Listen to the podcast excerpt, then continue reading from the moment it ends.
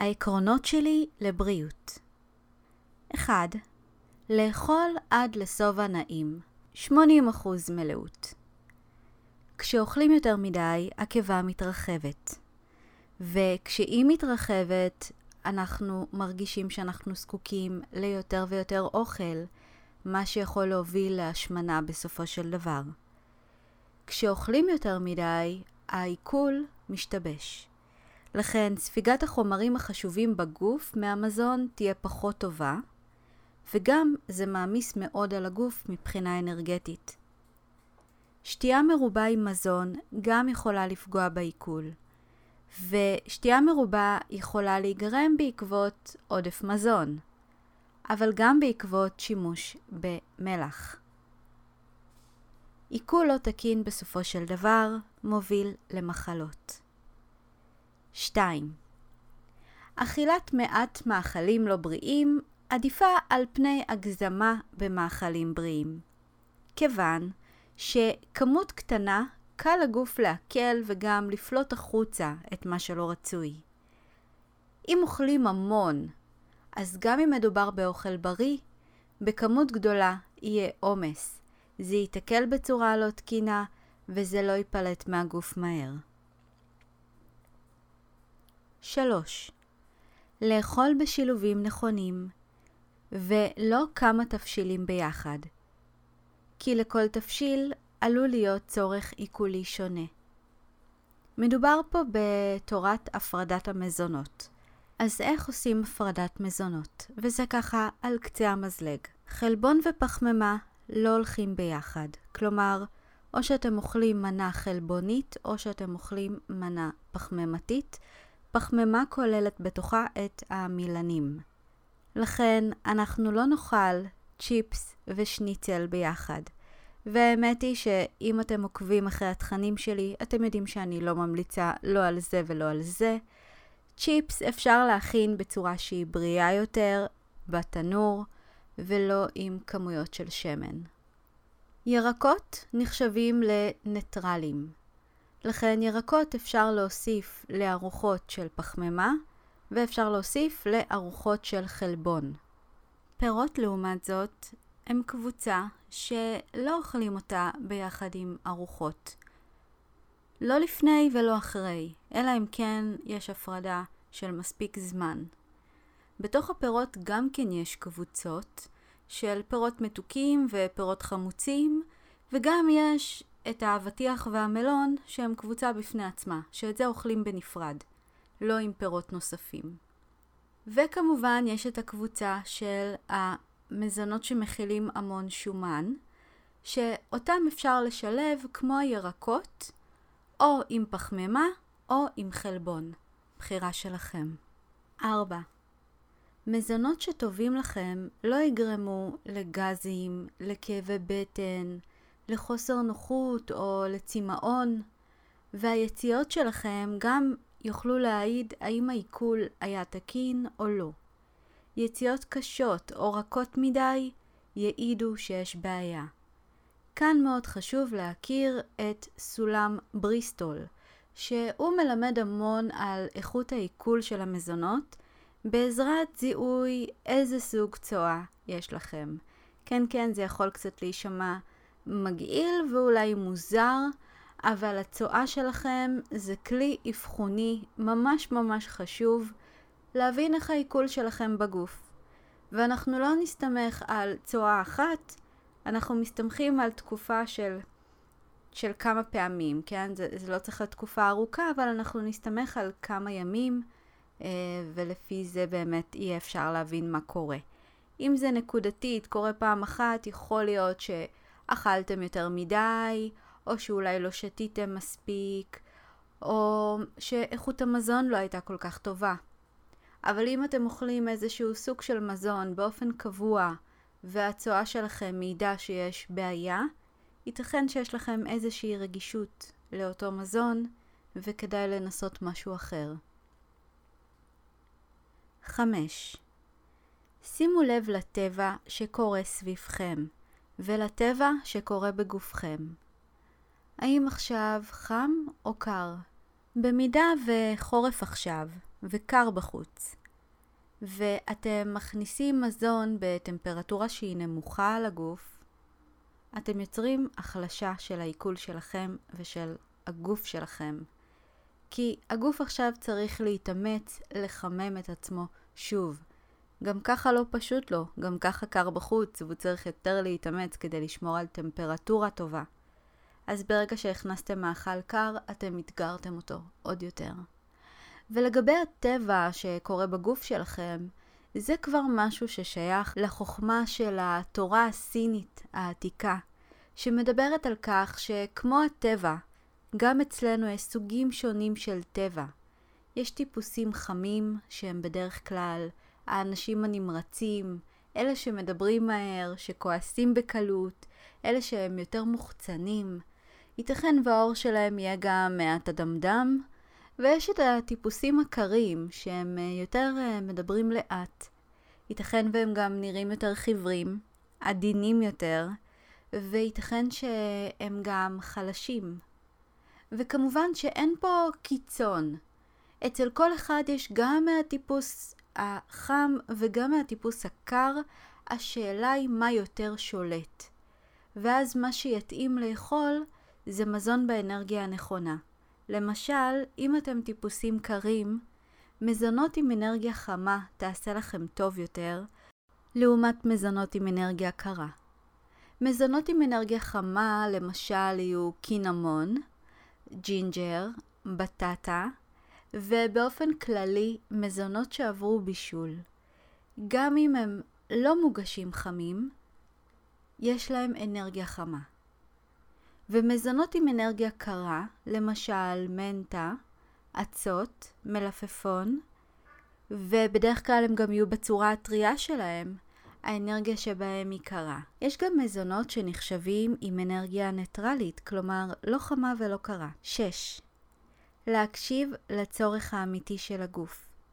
לאכול כשיש רעב אמיתי בלבד, להכיר את המנגנון הטבעי הזה של הגוף שקצת נשחק עם השנים. רעב אמיתי מופיע כשהקיבה ריקה. כנ"ל לגבי שתייה.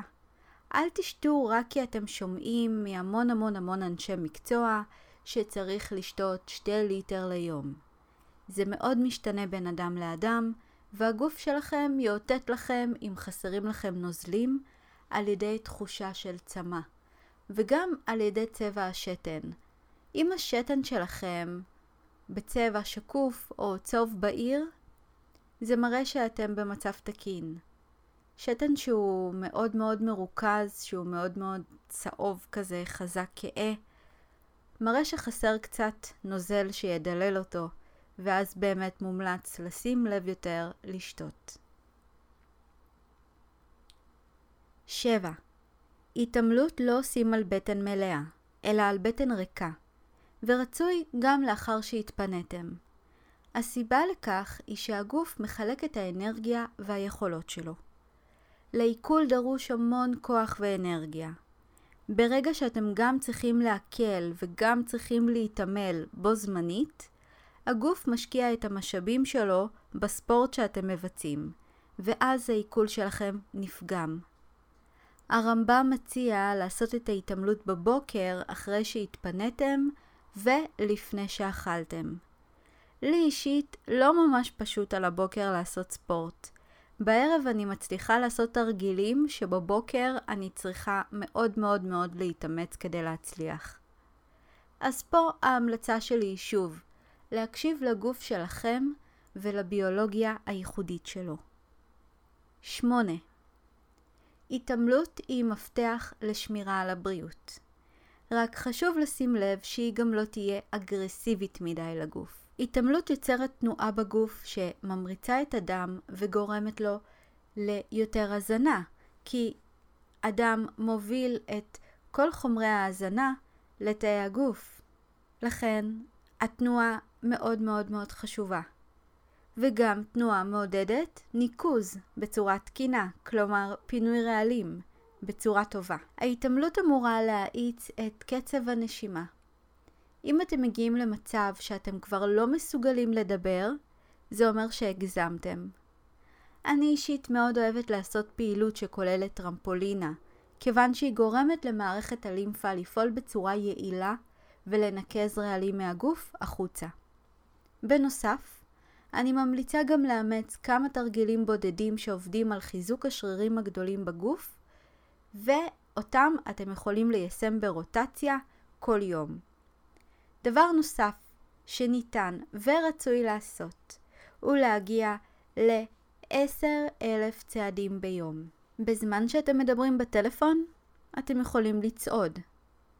אם יש לכם מסלול ריצה בבית, אתם גם יכולים לצעוד בזמן קריאת ספר, או בזמן שאתם עושים live לפייסבוק. בזמן שמיעה של הרצאה, פשוט תצעדו. אם אתם שוטפים כלים, אתם יכולים לצעוד במקום. במידה ואתם פחות אוהבים לצעוד, חפשו משהו שאתם כן אוהבים. עבורי זאת טרמפולינה. ייתכן שאתם אוהבים לרקוד, לשחק טניס, כדורסל, מתקות, לרכב על אופניים, לעשות אירובי או לשחות. כל דבר שאתם נהנים ממנו, תעשו אותו. אבל אל תגזימו, כי עודף מאמץ יוצר נזקים בריאותיים. 9. אם אתם מרגישים צורך להתפנות, תשתדלו להתפנות במידה ויש אפשרות. ההמלצה של הרמב"ם היא לשים לב להתפנות לפני שעושים את הפעולות הבאות שכוללות אכילה, יחסי מין, שינה, התעמלות ורחצה. 10. בחירת המזונות הטובים לנו היא אישית. יש לנסות ולהרגיש איך התגובה של המזון. האם הוא עובר בצורה נעימה בגוף, או יוצר גזים, כאבי בטן? האם מופיעים פתאום סימפטומים שלא היו לפני שהתחלתם לאכול איזשהו מזון מסוים, כמו למשל פצעים, עייפות, נפיחויות ועוד כל מיני סימפטומים שונים.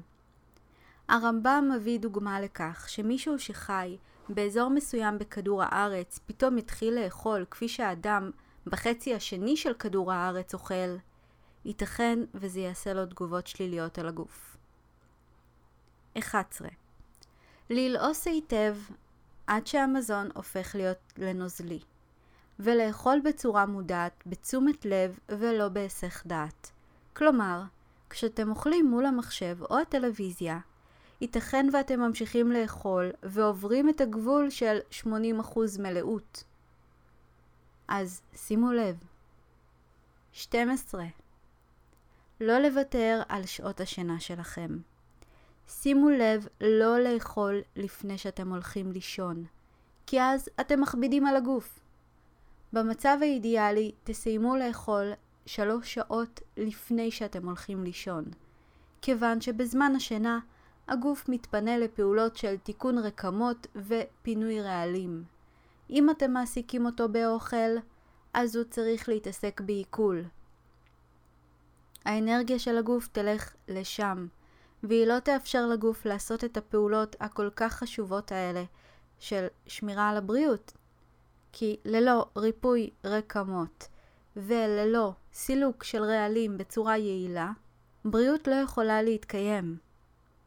אם אתם לא מאפשרים לעצמכם לישון כפי שצריך, אתם פוגמים בהרמוניה הטבעית של הגוף שלכם, כך שהוא יתחיל לזייף בשעות הערות שלכם. וזה יכול לבוא לביטוי בעייפות, בהשמנה, במצבי רוח משתנים, במערכת חיסון פחות חזקה, בחוסר ריכוז, בזיכרון לקוי, ואפילו זה פתח למחלות לא נעימות. 13. לא לחכות שדברים זוועתיים יקרו על מנת לשנות, כי יש מצבים שמאוד קשה לחזור מהם. הרמב"ם אומר, כאשר יהיה החולי יותר חזק מן הכוח של החולה, לא יועיל הרופא כלל, וכאשר יהיה כוח החולה יותר מן החולי, אין צריך רופא בשום פנים, וכאשר יהיו שווים, אז יצטרכו אל הרופא שיסמוך בכוח ויעזור אותו כנגד החולי. מה שאומר שלא סתם אומרים שחשוב לחיות בשמחה. שמחה מעלה את כוח החיים והחיות. וגם יישום של שאר העקרונות שציינתי כאן. ומה שעוד ניתן ללמוד מהקטע הזה שהבאתי פה של הרמב"ם, הוא שבתקופה הזאת, שהמון דברים מונעים מתוך אינטרס כלכלי, על כל אדם ואדם לקחת אחריות על הגוף שלו ועל הבריאות שלו, ולא להאמין לכל איש מקצוע, אלא ללמוד להיות הרופאים של עצמכם. כי הריפוי קורה בגוף שלכם. הגוף שלכם הוא זה שמרפא את עצמו. התפקיד שלכם הוא לאפשר לגוף שלכם לעשות את זה. ואיך אתם תוכלו לאפשר לו? אם אתם תדעו מה פועל ביחד איתו ומה פועל נגדו. 14. השם של המחלות הוא לא מה שחשוב, כי מדובר באוסף של סימפטומים שקיבלו שם של מחלה. מה שחשוב להבין זאת הסיבה למחלה. כל המחלות נגרמות בעקבות עודף רעלים שהם גם פיזיים וגם נפשיים, חוסרים של חומרים חיוניים כמו ויטמינים, מינרלים, אבות מזון, אנזימים, אנטי-אוקסידנטים ופיתוכימיקלים נוספים, שאלה חומרים חיוניים שמגיעים מעולם הצומח. והגורם השלישי אלה לחצים, שבעידן הזה מאתגר שהם לא יהיו חלק מהיומיום. הטיפול תמיד צריך להתרכז בשיפור של הגורמים האלה, כלומר לשפר את ההאזנה שלכם על ידי הוספה של תזונה עשירה יותר ברכיבים חיוניים, ובמקביל להפחית, או יותר טוב יהיה להימנע מדברים שמכניסים רעלים לתוך הגוף, גם ברמה הפיזית וגם הנפשית, וכשאני אומרת רעלים נפשיים אני מתכוונת למקומות שיש שם אנרגיות שליליות, לאנשים שליליים, לדברים שיוצרים לכם מחשבות שליליות. אלה דברים שאתם תוכלו לעשות אותם גם בעצמכם, אבל גם יכול להיות שתצטרכו ברמה של עזרה מקצועית או סביבה חדשה, סביבה שתומכת, סביבה שאכפת לה מכם. הדברים האלה מאוד מאוד מאוד חשובים ברמה הנפשית. וגם לעבור ניקויים לפי הצורך, ואת זה עושים עם אנשי מקצוע, לא עושים ניקוי לבד. וגם ללמוד איך להכניס יותר רוגע לחיי היומיום, והיום יש הרבה שיטות לעשות את זה, אם זה דרך מדיטציות, אם זה דרך יוגה, אם זה דרך כל מיני סדנאות ששם אתם פורקים מהאנרגיה שלכם, אם זה דרך ספורט, אם זה דרך אה, חברים טובים שאתם ככה מתפרקים בסוף יום. יש המון המון דרכים להפיג לחצים מהגוף, גם אם זה ברמה של לשנות מקום עבודה, ואני לא אומרת לכם תתפטרו, אבל אני אומרת לכם תבדקו איפה גורמי הלחץ בחיים שלכם, ואז צריך באמת לחשוב מה לעשות, מה אפשר לעשות, ותמיד יש מה לעשות. גם אם אתם לא רואים את זה לבד, אתם יכולים להתייעץ עם אנשים שזה מה שהם עושים, שהם עוזרים בתחום הזה, או להתייעץ עם אנשים שאתם סומכים עליהם ונמצאים במקום שבו אתם רוצים להיות. 15. לשפר את היכולת העיכולית שיכולה להיפגם בעקבות רגישויות למזון, חוסרים תזונתיים, לעיסה לא מספקת, עניינים נפשיים שמשפיעים על מערכת העצבים וכתוצאה מכך על יכולות המערכת, טפילים במעיים, פלורה לא מאוזנת ותזונה תעשייתית שמחלישה את הגוף וכל המערכת. כי היא מכילה כל מיני חומרים שהגוף פשוט לא יודע איך להתמודד איתם. אז אם אתם חוששים או חושבים שמשהו מפה ממה שאמרתי על היכולות העיכוליות יש פה משהו שאתם חושדים שקשור אליכם, אז בבקשה תתחילו לראות מה אתם יכולים לעשות אחרת. אם זה ברמה של פלורה לא מאוזנת, אולי אתם צריכים לקחת פרוביוטיקה תקופה. אם אתם חושבים שיש לכם חוסרים תזונתיים, אז להתחיל להעשיר את התזונה שלכם ביותר מזונות טבעיים, פחות תעשייתיים. אם אתם אוכלים מאוד מהר, אז תתחילו להיות יותר במודעות לאכילה בזמן שאתם יושבים לאכול, ותלעסו יותר פעמים, גם אם בהתחלה אתם צריכים ממש לספור את מספר הלעיסות שאתם עושים, כדי להגיע לכמות לעיסות טובה. אם אתם חושדים באיזשהו מזון שיוצר לכם רגישות, אז גם פה אתם יכולים להוריד אותו לתקופה של כמה זמן ולראות האם אתם מרגישים יותר טוב.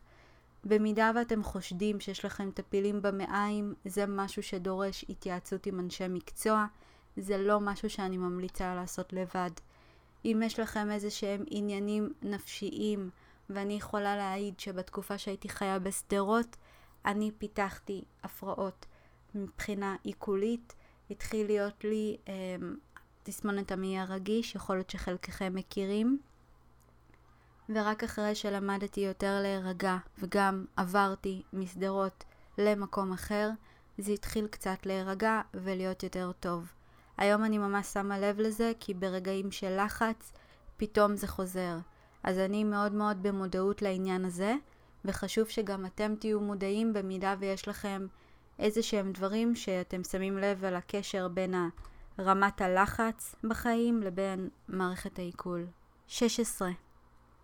יש קשר הדוק בין הבריאות הגופנית לבריאות הנפשית ולהפך. לכן חשוב לא להזניח את שאר החלקים שמאפיינים חיים מאושרים. כמו לדוגמה, לעסוק בדברים שמשמחים את הנפש שלכם. להיות בסביבה של אנשים שעושים לכם טוב. ליזום דברים שיוצרים סיפוק ושמחה.